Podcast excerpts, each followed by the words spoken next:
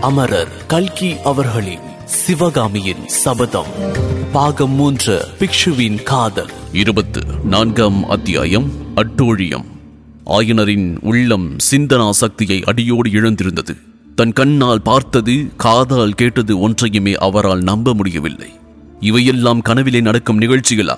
உண்மையில் நடக்கும் சம்பவங்களா என்பதையும் அவரால் நிர்ணயிக்க கூட முடியவில்லை.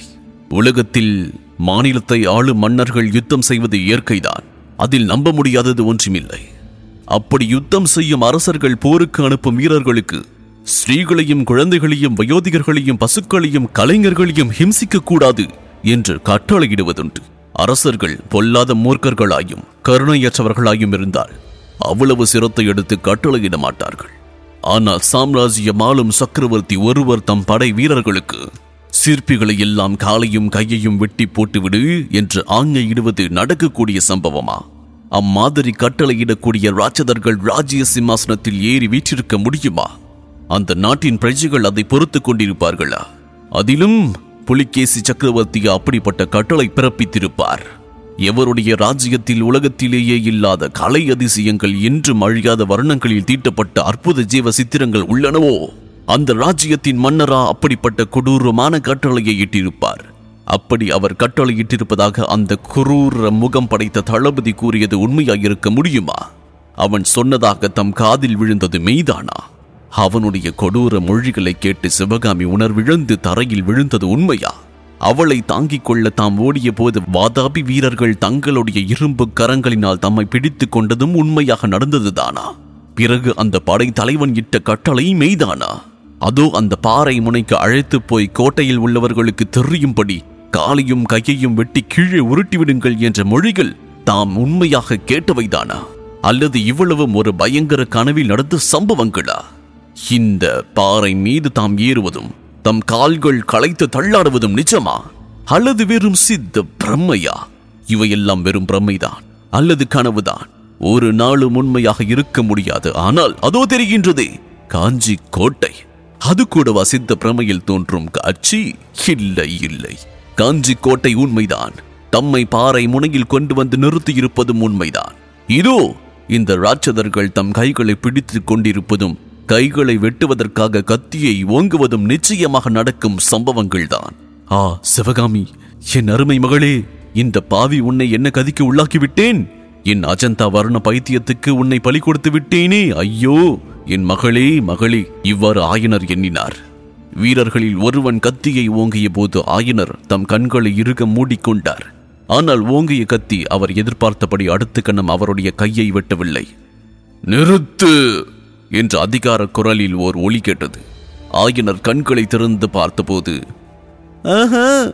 இது என்ன புலிகேசி சக்கரவர்த்தி அல்லவா இவர்? இங்கு எப்படி வந்து சேர்ந்தார்? சக்கரவர்த்தியை பார்த்த வியப்பினால் ஆயனரை பிடித்துக் கொண்டிருந்த வீரர்கள் திடீர் என்று கைப்பிடியை விட்டார்கள். பக்கத்தில் இருந்த பள்ளத்தில் ஆயனருடைய கால் நழுவிற்று. கீழே பூமி வரையில் சென்று எட்டிய அந்த மலைச்சரிவில் ஆயனர் உருண்டு உருண்டு போய்க் கொண்டிருந்தார். சிறிது நேரத்துக்கு எல்லாம் தம் உணர்வை இழந்தார். ஆயனருக்கு சுய உணர்வு வந்தபோது அருகில் ஏதோ பெரும் கலவரம் நடப்பதாக தோன்றியது. பல மனிதர்களின் கூச்சலும் கற்கள் மோதும் சத்தமும் கலந்து கேட்டன. முன்னம் கேட்ட அதே அதிகார குரலில் நிறுத்து! என்று கட்டளை எழுந்தது. ஆயினர் கண்களை திறந்து பார்த்தார். அரண்ய மத்தியில் இருந்து தமது பழைய சிற்ப கிரகத்துக்குள் தாம் இருப்பதைக் கண்டார். சுற்றும் முற்றும் பார்த்தார். வாதாபி சக்கரவர்த்தி கம்பீரமாய் நின்று கையினால் வெளியே போங்கள்! என்று சமிஞ்சை செய்ய மூர்க்க வாதாபி வீரர்கள் கும்பலாக வாசற் பக்கம் போய்க் கொண்டிருப்பதை பார்த்தார். வீட்டுக்குள்ளே தாம் அரும்பாடுபட்டு சமைத்த அற்புத சிலைகள் அழகிய நடன வடிவங்கள் தாறுமாறாய் ஒன்றோடு ஒன்று மோதப்பட்டு அங்கஹீனம் அடைந்து கிடப்பதைக் கண்டார். அப்போது அவருடைய உடம்பின் மேல் யாரோ ஈயத்தை காய்ச்சி ஊற்றுவது போல் இருந்தது. பழுதடைந்த சிலைகளை அருகில் போய் பார்க்கலாம் என்று எழுந்தார். அவருடைய வலது காலில் ஒரு பயங்கரமான வேதனை உண்டாயிற்று. எழுந்திருக்க முடியவில்லை. தமது வலது கால் எலும்பு முறிந்து போய்விட்டது என்பது அப்போதுதான் ஆயினருக்கு தெரிந்தது. அச்சமயம் பின்கட்டிலிருந்து ஆயனருடைய சகோதரி உடல் நடுங்க கண்களில் நீர் பெருக. ஓடிவந்து ஆயனர் அருகில் விழுந்தாள். பாவம் சற்று முன்னால் அந்த சிற்ப கிருகத்தில் வாதாபி வீரர்கள் செய்த அட்டகாசங்களை பார்த்து அவள் சொல்ல முடியாத பீதிக்கு ஆளாகி இருந்தாள். எல்லா வீரர்களும் வீட்டுக்கு வெளியே போன பிறகு வாதாபி சக்கரவர்த்தி சாந்தமாக நடந்து ஆயனர் கடந்த இடத்துக்கு அருகில் வந்தார். ஆயனர் பிரபு தங்களுடைய வீரர்கள் இம்மாதிரி அட்டுழியங்களை செய்யலாமா? என்று கதறினார். இதன் தொடர்ச்சியை இருபத்து ஐந்தாம் அத்தியாயம் வேஷதாரி இதில் தொடர்ந்து கேட்கலாம்.